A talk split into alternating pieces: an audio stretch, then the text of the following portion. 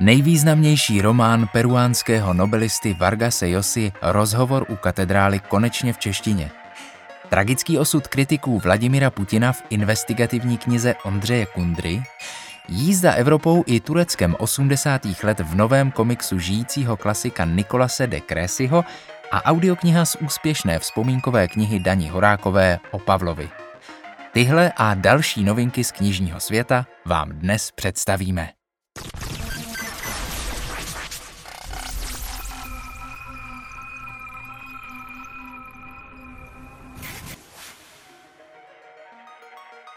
Posloucháte Megafon, podcast ze světa knih, který vám přináší knižní obchod Kosmas. Od mikrofonu zdraví Petr Gojda. Peruánský spisovatel Mario Vargas Llosa vstoupil do literatury v 60. letech v rámci hispanoamerického boomu, podobně jako jeho generační souputníci a přátelé Carlos Fuentes a Gabriel García Márquez. Už prvními romány Město a psy, Zelený dům a Rozhovor u katedrály se vepsal do dějin španělsky psané literatury. Řada jeho románů je u nás přeložená, ovšem právě rozsáhlý rozhovor u katedrály na svůj překlad čekal až do dnešních dnů, kdy se ho chopila překladatelka Aneška Charvátová. Kniha z roku 1969 představuje vrchol Josova úsilí o totální román – Rámec tvoří rozhovor třicátníka Santiago Savaly, novináře frustrovaného vlastním nenaplněným životem i situací ve skorumpovaném Peru 50. let, s bývalým rodinným šoférem Mulatem Ambrosiem. Rozhovor je tu motorem ke spouštění vzpomínek. Čtenář se především prostřednictvím dialogů a vnitřních monologů seznamuje se Santiagovou rodinou, včetně služebných, s jeho kamarády ze čtvrti, se spolužáky na Univerzitě svatého Marka, s jeho láskami, s novinářskými kolegy i současnou manželkou. Přes postavu Santiagova otce, senátora, pak s politiky a jejich rodinami a milenkami. Šofér Ambrosio slouží jako partner v debatě, který svými otázkami spouští Santiagovi vzpomínky. Mario Vargas Llosa, rozhovor u katedrály.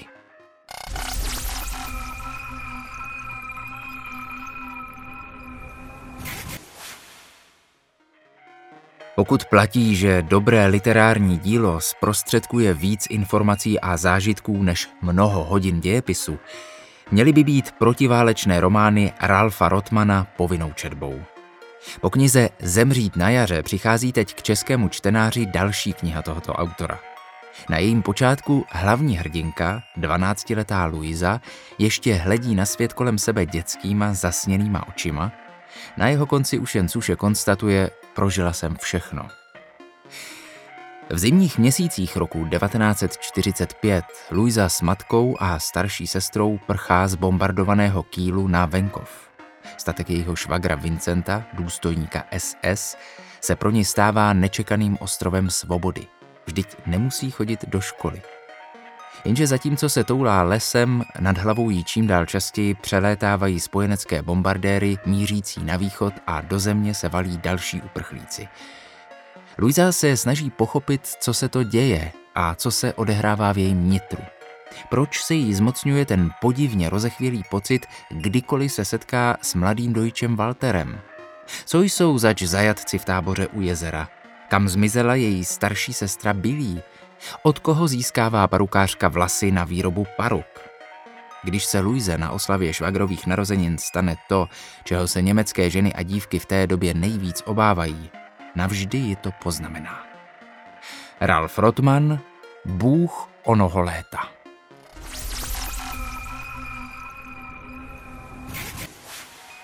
Případ vybuchlého muničního skladu ve Vrběticích a atentát na dvojitého agenta Sergeje Skripala v britském Salisbury má na svědomí stejná vojenská organizace – ruská rozvědka GRU. Obě kauzy patří k mnoha indicím, které dokládají, že ruské tajné služby a jejich speciální vražedná komanda stále častěji operují na evropském území, včetně České republiky, a jejich sebevědomí i agresivita rostou. Investigativní reportér Ondřej Kundra rozkrývá v knize Novičok nebo Kulka, jak umírají Putinovi kritici, pozadí těchto a dalších kaus. Píše například o událostech kolem otravy Alexeje Navalného, vraždy čečenského velitele Zelimchana Čangošviliho v Berlíně, pokusu o puč v Černé hoře v roce 2006, či dodávky českých zbraní určené ruským agentům. Z široce pojatých souvislostí vyplývá, že nejde o izolované události, ale propracovaný systém zaměřený mimo jiné na likvidaci kritiků Putinova režimu. Autor však nabízí ještě mnohem víc než tato líčení. Obrací optiku do nitra novinářské kuchyně a líčí historii a fungování mezinárodní investigativní skupiny Bellingcat, se kterou spolupracoval na odhalení jednoho z agentů v případech Skripal a Vrbětice. Je to zneklidňující a varovný pohled do temných zákoutí politických cílů Kremlu. Ondřej Kundra, Novičok nebo Kulka.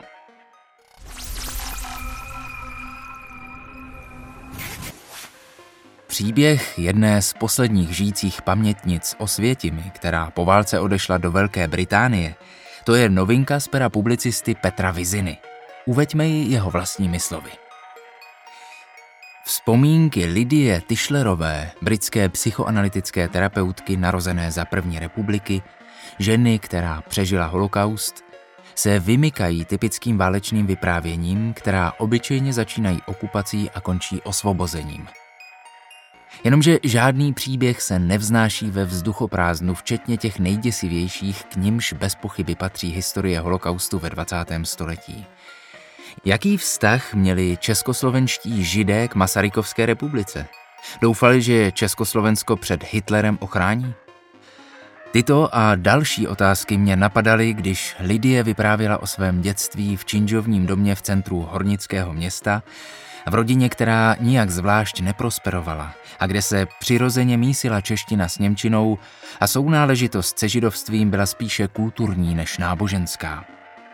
Poznal jsem Lidii v létě 2019 jako vitální a lehce ironickou ženu, v jejíž češtině je stále cítit sleský přízvuk, přestože odešla či spíše odletěla společně s dalšími válečnými sirotky do Británie s letkou bombardérů RAF v létě roku 1945. Později se vyškolila v dětské psychoanalýze u Anny Freudové, dcery Zygmunda Freuda, a po roce 1994 zakládala výcvik v psychoanalytické psychoterapii dětí a dospívajících u nás. Lidijným světem byla po většinu jejího dosavadního života psychologie, přesně řečeno psychoanalýza, tedy obor, který si všímá všeho nevyřčeného, zamlčeného, snů a představ – či, jak Lidie říká, a dočtete se to často v této knize, lidských fantazí, včetně těch obyčejně potlačených, násilných. Petr Vizina se žlutou hvězdou v prázdném kupé.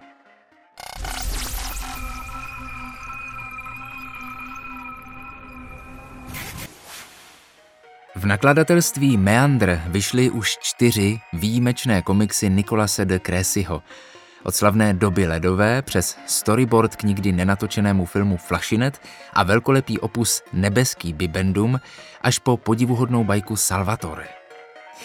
Nejnovější dílo klasika moderního světového komiksu je o jeho dávné cestě po Evropě. V létě 1986, pár měsíců po Černobylu, bylo autorovi 20. Bujnost mládí ho neodolatelně nutkala vydat se na cesty. Opravili si s kamarádem vrak Citroenu Visa, naházeli do něj knihy, které pak nečetli, spacáky, cigarety a vyrazili na cestu bez jasného cíle, hlavně, aby je zavedla co nejdál. Projeli severem Itálie, Jugosláví, Bulharskem a hnali se dál, do Turecka. A po mnoho letech de Cressy se svým typickým výtvarným viděním znovu stvořil dávnou cestu, která jim kdysi, když jim bylo 20, ukázala jak svět, tak je samotné. A co je na Visa Transit nejpoutavější? Možná to, jak Sižet skáče z místa na místo a z času na čas a přesto drží bez problémů pohromadě. Dává autorovi možnost vyjádřit se kriticky k církevním školám, lidem v uniformách a situaci v Bělorusku, nostalgicky zavzpomínat na návštěvy babičky a Itálii známou z neorealistických filmů, nebo vyseknout poklonu svému oblíbenci Anrimu Mišózovi. Dekresy ovládá komiksové řemeslo jako mistr a ví, jak udržet tempo jednoduchým příběhem, aby si na jeho kostře mohl stavět co chce. Nikola de Crécy, Visa Transit.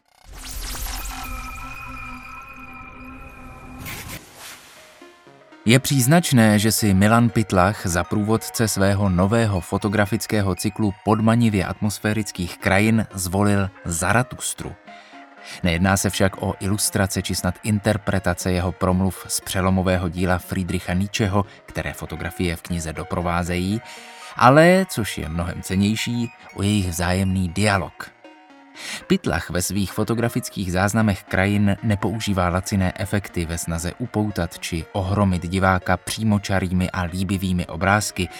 Jde až na samu hranici niternosti a intimního prožívání, kdy nechává svůj vnitřní svět, své úvahy, meditace a vize projevit v podobě skutečných, vyfotografovaných krajin – Motivy, které zařadil do své knihy, ať už jsou to záběry na nedozírné rozlohy moře a pouště, nebo bez ustání proměnlivé nebe, snímky zachycující paměť kamenů a neskrotnou sílu živlů, či připomínky extází v tanci a okamžicích lásky, vypovídají o vznešené síle přírody a ohromující energii života. A právě také v tom spočívá ona neobvyklá blízkost a korespondence s Níčeho filozofickou tvorbou – Pitlach se spolu s Níčem ptá po podstatě a smyslu lidské existence. Proto jsou jeho fotografie tak naléhavé, tak hluboce lidské. Kniha vychází s česko-německými texty. Milan Pitlach, Krajiny podle Friedricha Nietzscheho.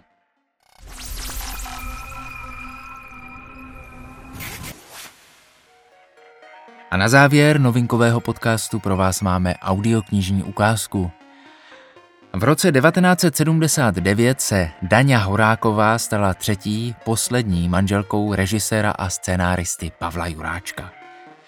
Ve stejném roce byli vzhledem ke svým politickým postojům nuceni se v rámci akce státní bezpečnosti a sanace vystěhovat do západního Německa. Autorka v knize o Pavlovi, která po vydání doslova obletěla republiku, popisuje jejich seznámení, svatbu a následný společný život nejprve v Čechách – a později v Německu, bez příkras a s minimální autocenzurou.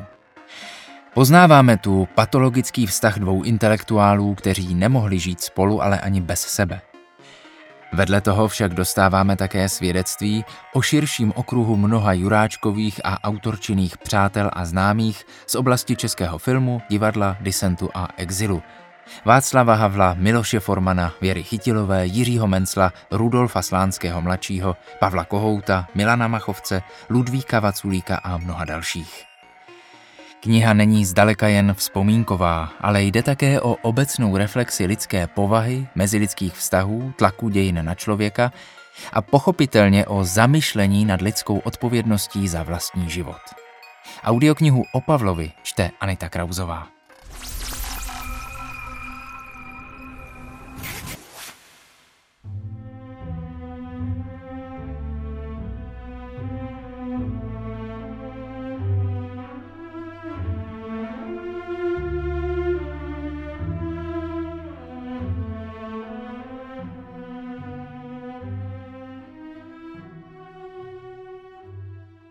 Pavlových očích každý otec musel umět víc, než vyměnit pojistky a nasekat dříví. Jeho svatou povinností bylo být chlapem, kterým se syn může chlubit, na kterého se může spolehnout, s nímž je možné se porvat o názor, s jehož pomocí se syn stane dalším článkem v řetězu předků a v historii rodu. Jenomže nad chudým klukem v krátkých kalhotách a bez otce, celá dlouhá ulice, v níž se přece všechno odehrávalo před zraky všech – ohrnovala nos. Své první dlouhé kalhoty dostal mimochodem v 16, u příležitosti oslav hornického dne. Pavlovu vztahu k jeho otci samozřejmě neprospívala ani skutečnost, že viděl, jak se mu, při nejmenším v očích svých vlastních dětí, začíná podobat. Jak Judita, tak Marek přece vyrůstali bez něho. To bolelo, ale přesto neudělal skoro nic proto, aby tuto nespravedlnost ukončil. Judita, narozená 3. ledna 1962, dva roky po svatbě s Veronikou Jandovou, narozenou v roce 1942, žila v Míchově, kam ji Pavlova první žena odvezla poté, co se znovu provdala za tehdy ještě západoněmeckého filmaře Tomase Šamonyho 1936 až 2014. Pavlův syn Marek, narozený 10. října 1970, pět měsíců po svatbě Pavla s Hankou Ťukalovou, narozenou v roce 1944, žil u své matky, která s ním odjela za svým druhým manželem do Švýcarska. Jak známo, řada expertů došla k přesvědčení, že z chlapců, kteří do tradiční, sociokulturně definované role muže nevrostli po boku svého otce, se stávají nezodpovědní opilci, bezohlední nevěrníci a sebestřední nafoukanci, inklinující k depresím a násilnostem.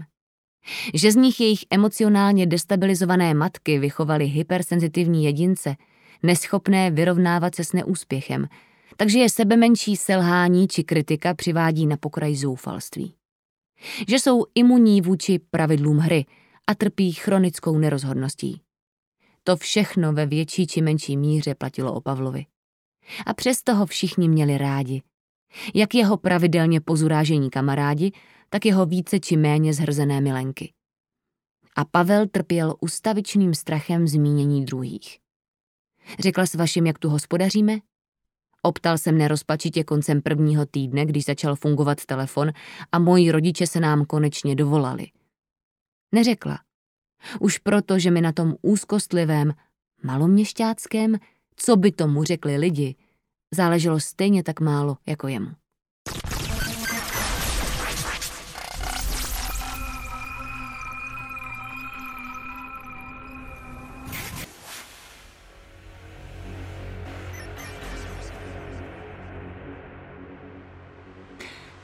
A to je z dnešního novinkového megafonu všechno. Jak slyšíte knížky vycházet nepřestávají, tak nepřestávejte číst. A s knihami v ruce se vydejme vstříc teplejším dnům. Za týden se zase naslyšenou těší Megafon, váš podcast ze světa knih, který přináší knižní obchod Kosmas. Od mikrofonu se loučí Petr Gojda.